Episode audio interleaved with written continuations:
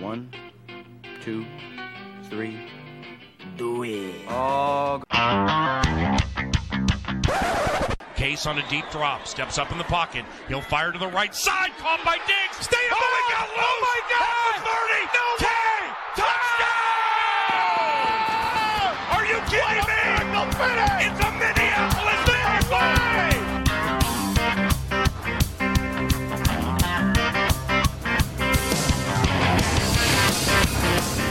All right, all right, we're coming back in for another edition of the Scolders podcast. I'm your host Ed Brown Marco. With me, as always, Mike Anderson. How are we doing tonight, Mike? Uh, doing well. You know, got a little football under the belt, so that's always a good thing.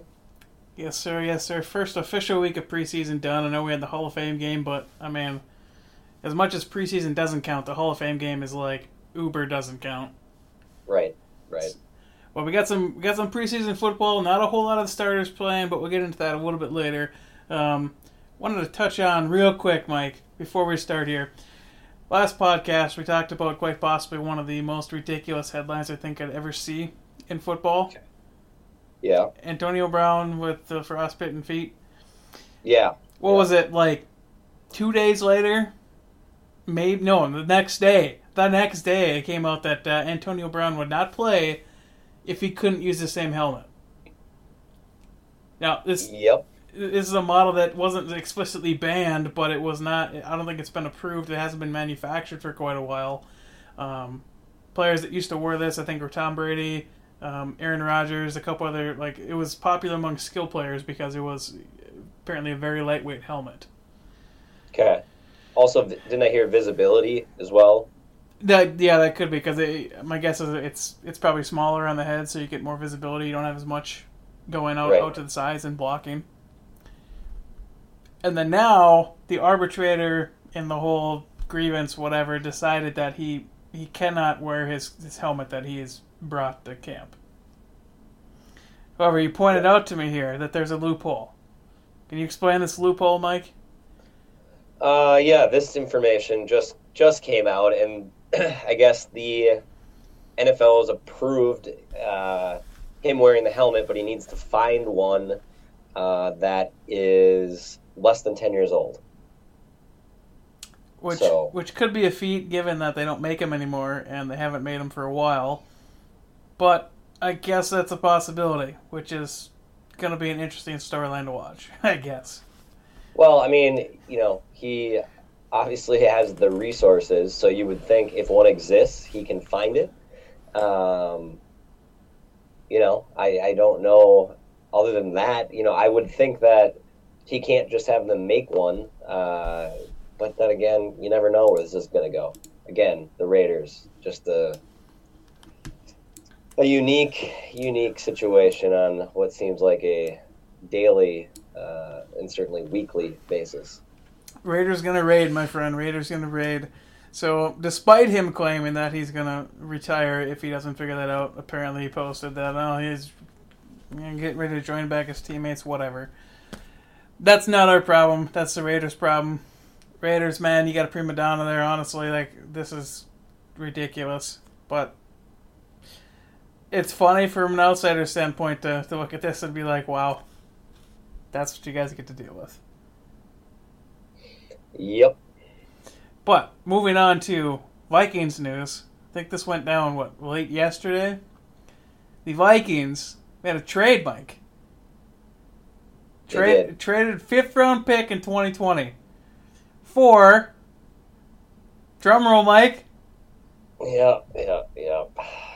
I think it's Kaare Vedvik, I believe is, is how you pronounce it, which is a punter slash kicker from the Baltimore Ravens. Yeah. More kicker drama. Hashtag Kicker Watch 2019. It's alive and well, Mike. It's alive and well. Apparently. Thoughts on this, Mike? I, I know you have some thoughts. Oh, I've got thoughts, but uh, let it be known that we currently do not know the plan. Uh, essentially, came over for Baltimore. This is a player that last year was expected to be traded. There was some interest, but then uh, actually got. It sounds like he got assaulted and got, uh, you know, hurt pretty bad. Basically, couldn't play football last year. and now is back. Uh, you know, obviously Justin Tucker, one of the best kickers I would say of all time on that team, so they're pretty well set. And so, you know, it sounds like they essentially shopped him out. Vikings, I think, what fifth round pick we gave up for him. Correct. Yep. Uh, it sounds like he punts. He can kick field goals. Uh, I think I saw videos where he can make them with both, like from both legs. yeah, which is um, ridiculous, but I love it. Yeah, just some versatility. So, I, I mean, my thought is that Bailey is still going to end up being the kicker, but you know, you never know. Um, I know Zimmer was asked about it today, and he said to give him give us a week, uh, and that right now, you know, they need to let things play out, see how stuff goes. So, you know, I don't have too much of at least elaborative thoughts at this point in time, um, and I really don't know. I don't know what they're gonna do. Yeah, it's it's a little bit of a confusing move, um, but I guess not so much given the history of the team. Uh, one thing I wanted to circle around back to. Um, you mentioned he was assaulted last year and was placed on, uh, I believe it was non-football injury list. I think the thought was last year is they were going to try to move him um, prior to that happening. Um, so obviously they had to eat a year there where he, where he couldn't play. He couldn't they couldn't trade him because he was just not in playing shape. So it's worth noting that the Ravens have been extremely prolific at identifying kickers in uh, the tenure of the, uh, I believe it was the, the GM or the assistant GM, in their tenure because they've identified Hauschka, they've identified Gano, they've identified Tucker, all these guys that are top in the league. Um, and this is just just another guy that they've they've found and identified and developed, and he's apparently been crushing it. So I, I think for the Vikings, it, it is a, move that makes a lot of sense when you know that you've dumped pick after pick in the last several years into kickers, and you haven't been able to find one worth their salt. And now all of a sudden you're trading for one, and yes, a fifth round pick is high draft capital, but if you understand that you have a gap and you know that another team is prolific at at finding those types of players, that specific position group, go out and just just understand. Okay, yeah, I, we suck at drafting kickers. Let's go to let's go to a team and trade away our draft capital at a team that's very good at developing and identifying kickers. Right. No, I I mean I think the you know the the stigma, the situation with kickers here has been one we've referenced it time and time again. Uh, you know, so maybe this will be the guy that sticks here for many many years. Obviously, as a younger uh, younger player, and you know, I think you're right. The track record exists. It's almost like DB is here. Um, so if this pans out, it'll be great. I'm not going to have a problem with that. But I think again, this is a team that can't afford you look at the Green Bay game last year, um, a game which ultimately had pretty big implications for the Vikings, and it's because the kicker missed three times. You, you know, we can't they can't have that on a team like this. So Right. uh, we'll see. I think it still probably ends up with Bailey uh, as the kicker. Right now, that's that's my gut, but um, it's certainly an intriguing, uh, intriguing move. You know, I didn't really see that coming. All right, so if piggybacking off what you just said, if you think Bailey is still going to be the kicker moving forward, what does that mean for Matt Wiley? I mean, you don't invest this kind of a trade if you don't intend to roster this guy. Now, if he's a punter No. slash kicker, what does that mean for Matt Wiley? No, I agree. I think I think Wiley is probably the guy that I would lean toward is is going to be gone. Um, and then you know maybe he starts out punting this year. Uh, if Bailey is successful, you know we go through the year this way. I don't think Bailey necessarily has a ton of time left. But then again, kickers can kick for quite a while, and Bailey can make it from you know mid fifties. So it's not like he doesn't have the leg anymore. Uh, but you know I think Bailey signed a one year deal only. Um, One year deal, fairly minimal cost. I think like only like 200k if it's guaranteed or something like that. Right. So yeah, I think I think uh, you know I think that's probably where I'm leaning. But again, I think Bailey will probably stay on this team right now at least. But I know this is fresh information, so uh, you know, let's let this play out a little bit, and I think it should become more and more clear day after day. Right, and I think you just got here like literally under 24 hours ago, so we just kind of got to see where he, he starts doing stuff and, and kind of see where he ranks in kicks um, on both sides. Um, so to pick back off of that, you said you know you think Dan Bailey's the guy, but what does what does this kind of mean for the future there? If, if you got a guy that can do both, are you actually going to run with one guy to do both, or is this kind of like more, maybe more of a long term planish type deal? I don't, I don't know. I, I've read that it hasn't really been done, and you know, a kicker. if you lose your kicker, you know it's it's a little bit of an issue, as we've seen. So uh, to have the risk of having him out there, um, you know, for punts as well, you know, I don't know. But at the same time, if you can have one guy that can do both, it frees up an additional roster spot, right? And then all of a sudden, maybe you only carry two quarterbacks, and now it's an additional spot. Like you you're gaining a ton of flexibility uh, by doing some of these things. Absolutely. So, uh, for me, I, I think I tend to agree a lot with the, the sentiment that I think it might be a little bit too much risk to put all of your kicking eggs in one basket. Um, I just think if you lose one of them, you can kind of muddle through. You can you can either not go for that super long field goal if your kicker goes down, uh, and just go for the chip shots or more or less the chip shots that your punter should be able to do and, and vice versa. If your punter goes down, you probably have someone on the team that can decently punt it, right? You lose both of those, all of a sudden your special teams is an absolute mess, and now you're really in trouble for the rest of the game, and that really hinders what you can do. So, as much as I think that roster spot is valuable, I don't think that's what they're they're playing for here. If I if if I had to venture a guess, what my guess is, is they kind of saw what Bailey was capable of, saw his kind of range, and understood, okay, his his big leg is dropping off a little bit. Let's bring in this Vedvik guy, and he has what what looks to be a more powerful leg, right? So he can kick the the longer field goals if we absolutely need like a 63. Throw a Vedvik out there, and he can kick the 63. Otherwise, you're throwing out Bailey there, and you're like your your 50s and, and closer. You have Vedvik as your kickoff specialist, which isn't uncommon. I don't know how many in the league do that, but I think a lot of punters, not a lot, but a handful of punters take on kickoff duties just because they have they can have a more powerful leg and specialize in that. And then you have Vedvik as your punter. Long term plan. So if that's the plan going into 2019, long term plan, maybe Bailey kicks out of his mind and he's going to command four, five, six million dollars a year. The Vikings wouldn't necessarily have to invest that if Vedvik turns out to be a really decent kicker because they can shift him to kicker and he's cost controlled through 2021. Right? So then all you're doing is you're trying to find a punter that can kick somewhere in the, in the range that he was capable of, which, I mean, isn't necessarily the easiest thing in the world to do, but it's not the hardest spot to replace on a team. Right.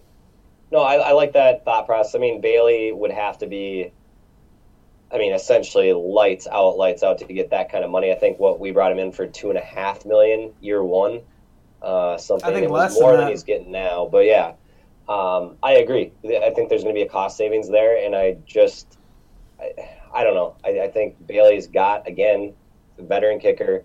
I do think he's going to be just fine this year. So that's where I'm at right now. I like the plan you just laid out, and I think that it'll just it's going to become a little bit more clear here, probably pretty soon. Yeah, like we said, he just got into town now, so I think this week you're going to see maybe a little bit more clarity in the direction that we go. And I mean, to, to the point Zimmer made today, um, the next topic we're going to talk about is cutting down the long snappers.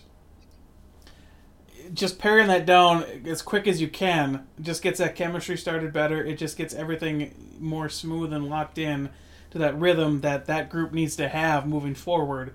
Um, so I, I got to imagine that they're trying to they're trying to figure out what they have relatively quickly so they can make that decision and just stick. Yeah. Because that's that's going to be key going into the season is having that consistency.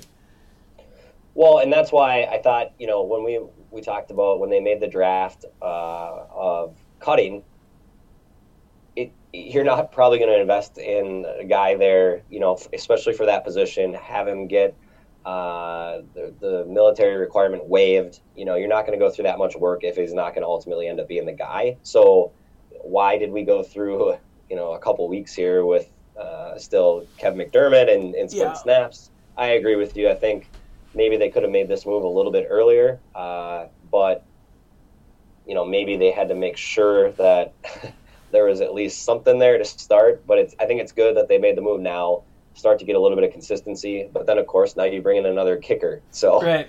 you Yeah, you, you kind of reset, you press the reset button on that a little bit, and I, I think I think you kind of nailed it there. I think they wanted to bring in cutting to make sure to verify. Okay, this is what we saw. This is what we're getting. This is an NFL setting. Uh, he's had some reps against a team coming at him, you know that kind of drill, and he's holding up fine. Now we can make the move to cut McDermott. And I, I like that they're doing it early enough in the offseason where McDermott can maybe have a chance to, to to latch on to another team. Because he was a consummate pro when he was here, did a phenomenal job with us. Um, so wish him the best. But yeah, cutting makes the grade. I bet you're expecting the pun there. Hey, there, Mike. yeah, yeah. That was It's, it's it, that one's too cheap. I, I can't make that one. But so like I said, Austin Cutting, he's now the long snapper, um, and now we have what I'm calling two punters, and I, I think I think we agree that's uh the the most logical path for Vedvik right now. Two punters on the roster. We got to get this thing figured out. We got to get this solidified moving forward. Um, I don't know. I don't. I don't know what the realistic timetable is of that. to get everything figured out. Yeah, to, to figure out exactly where they want to go and just pull the trigger and just go. I got to Well, imagine if they're investing this capital, it's got to be soon. Well, I, I think, like like I said, Zim said to give him a week. Uh, you know, I would assume get to that next game, and you're, you're already starting to clear the path a little bit here. Uh, but I agree, the sooner the, the better because th- that's going to be a key component, and we have a couple of you know difficult games early on in the season where uh, you know we're going to need accuracy and consistency with the kicker, and I need Bailey to be able to know that the snap, the hold, everything's going to be good. Um, you know, got to make sure whoever is kicking there, presumably Bailey, has the peace of mind to just go up there and, and drill the kick. So, Mike, I forget what our bet was. What your side of the bet was. If Bailey isn't the Vikings kicker for the 2019, or he completely fails, what do I get in that side of the bet? Well, I got to go re-listen to it because I'm pretty sure I brought that up as uh, I think we covered what was going to happen in that scenario. I, but I forget what it was because I know if, if Bailey kicked for the Vikings and he was like lights out, like I think we said top five or something kicker, I was gonna buy his jersey. Yeah. I forget what it was for you, but we'll, we'll have to go re-listen to that because this makes it entirely more interesting. Right. Are you scared about losing the bet there, Mike? Well, no, because I think I'm viewing it as he's going to be the kicker, uh, and I think if he ends up they cut ties and they go with this this new guy, then uh, I'm pretty sure I already you know covered the out for myself on that that scenario. We'll have to look at the tape there. I, I'm- I'm not certain you covered yourself quite that well on there, And we'll see. but we'll, we'll find out. We'll get back to you. That's that's another storyline for another day. Um, I guess last topic we need to cover. As we saw, the Vikings played the Saints. I don't even remember the final score. That's that's how much. Um, the preseason 34-25, really doesn't matter. Was it think. 34-25? Yeah. I've been quoting 35-24, so I guess I had that slightly off um, all day. But Vikings win 34 to 25 against the Saints in a meaningless game. But we saw the offense for a series. I know it's not much, but damn, that series looked good. I was able Yeah. to catch it on the rewatch, and uh, wow, just everything seemed to be clicking very well. Um, now, how much can you read into this in, in, the, in the preseason? Is there anything here? Is there any any meat we can actually get off this bone? Well, I think it's exciting, right? It was a new look. Um, you saw a lot of different players get involved. You saw Cousins scramble, and you know, I think maybe we don't need to get too overhyped about it, but I, I think it's a positive situation, right? It's um, it's certainly better than the alternative where maybe they go three and out or Cousins Mhm. throws a picks and it's just everyone's all over the place.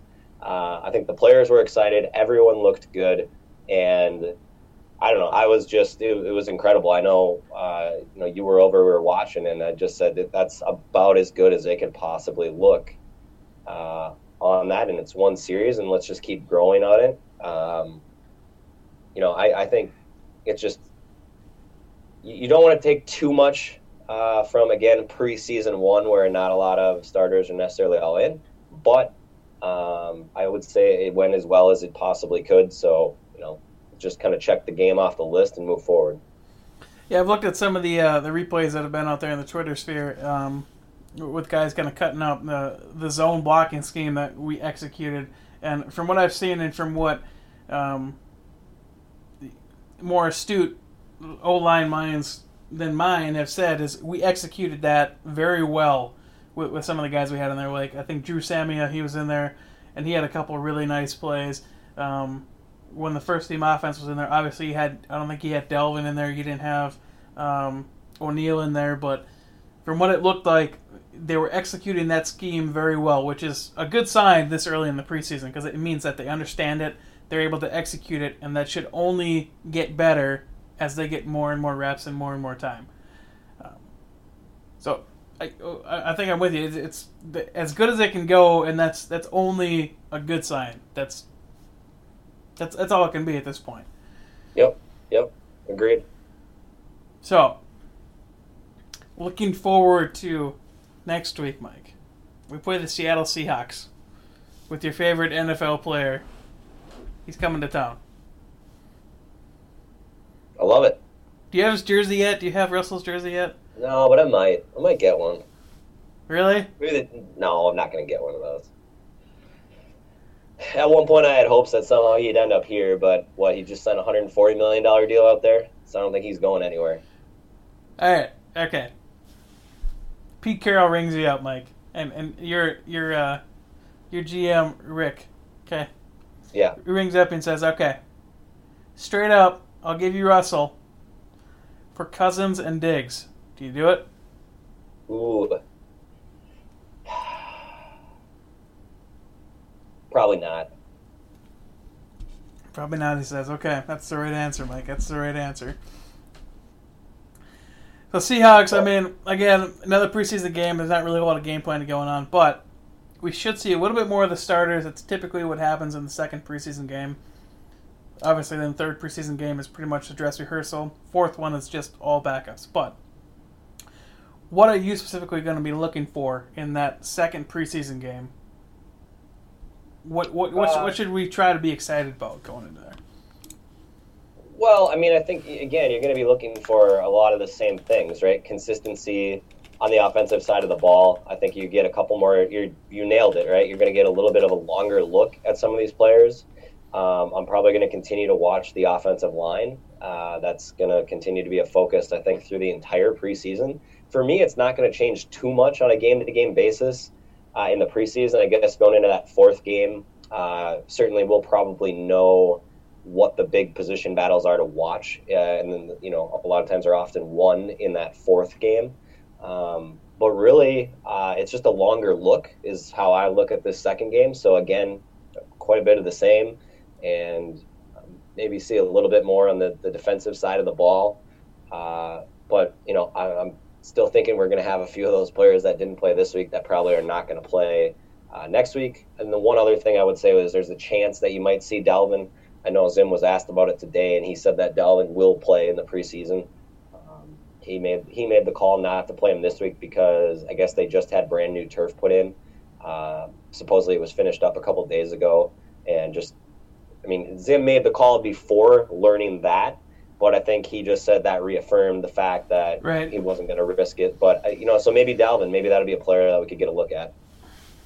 Yeah, obviously the home field, so you kind of understand that's kind of a bit more controlled condition. So, um, I, I would love to see Dalvin in there. You know, obviously I don't think we need to see much of him. Just let him get in there, get some full speed reps, get some full speed hits on him. Um, it, it's been a long off season, and that's one thing that that you you can never really get an appreciation for every year until you, you feel that first crack of the pads. Um, I'm just looking for hopefully we can get Brian O'Neill in there and get the the full starting five O linemen in there. So I want to see what they're capable of. So I want to see that for at least a drive. Um, I think this season is going to be make or break on that unit as a whole. If that unit survives well, we're going to be in good shape. We're going to be able to run the ball at will, and we should be opening up a lot of uh, receiving lanes. If they fall apart, if they don't meet expectations, the season is going to fall apart. Right. So that's what we're looking for in Seattle. Um, anything else here, Mike? Before we close close this uh, this episode. Uh, the one thing I thought I'd touch back on was I guess the defense looked fantastic today um, in camp. I read that uh, Kendricks had a couple of interceptions. Barr was jacked up. Everson Griffen was going, playing strong. Um, it, it, sounded like they were really pushing the offense, uh, getting in their heads, getting some frustration. So I think knowing how well that offense just played in the preseason, granted it was one series, um, just to know that hey, because we brought up should we be concerned about the defense, you know, recently, and Zim saying I hadn't seen a lot out of it. It sounds like today, um, you know, I, I wonder if there wasn't a little bit of all the talk is about the offense and how great they looked and things, and I wonder if it's just all of a sudden the defense said, hey, we're we're still here, you know, and, and they're finally starting to bring that a little bit more. But definitely exciting on the other side of the ball. Just figured I'd mention that I had I had heard that today. I had not seen that, so yeah, it's definitely a, good point to bring up. Like, we said, I think we are giving more credit to the offense than necessarily a detriment to the defense. But I mean, like we said before, iron sharpens iron. Good defense is just going to produce better and better offense, and that battle in practice, that battle in camp, is only going to produce a better product on either side. Yep. No, I mean, can't can't disagree with that. I guess one thing that we forgot to mention for the Seattle preview. We have a new kicker to look out for, Mike. What is going to happen there? So special teams might be the most interesting phase of that football game. Yeah. No, I, that's what we were saying. It's going to I think this week it'll we'll get it certainly a game plan from Zimmer on what they're going to do in the Seattle game. Um, so that'll be something that we can watch, and then uh, you know I would expect that decision, like you said, to be made sooner than later. And, you know, hopefully, maybe at this point, we're done shuffling players around for the most part and we can just start to focus on football. Yeah, we can only hope, Mike, but uh, I have a feeling there's going to be a couple other surprises going on at this uh, this camp. Just feels like there's something else coming. Just feels like it's not set yet. So we'll find out. We'll, we'll get closer after that fourth preseason game. I think they have like 48 hours or something like that to submit the, the 53. So we're a mere couple weeks away from that, and a couple short weeks away from the official start of the NFL season. Yeah, September 7th, I think. Something like that. Yeah, it's uh, we're getting we're getting there close, and uh, man, there's not a lot of time left. So if you're not hyped yet, I don't I don't know how to help you. Just get on our level here. We're, we're, we're ready to go. I'm in. All right, that's going to do it for us, the Scolders Podcast. Part now of the Daily Norseman uh, Podcast Network, um, along with the Clement Pocket Podcast Network. If you need to reach out to me, comments, questions, you know, we, we try to try to integrate the fans as much as we can. If you got something that, that you think we should be talking about, hey, let us know on Twitter. We, we might talk about it. It might be interesting enough that, we think we need to talk about it. Um, I'm at Namok7 on the Twitter uh, Muskie underscore Mike. That's going to do for us. Skol Vikes, baby. Skol.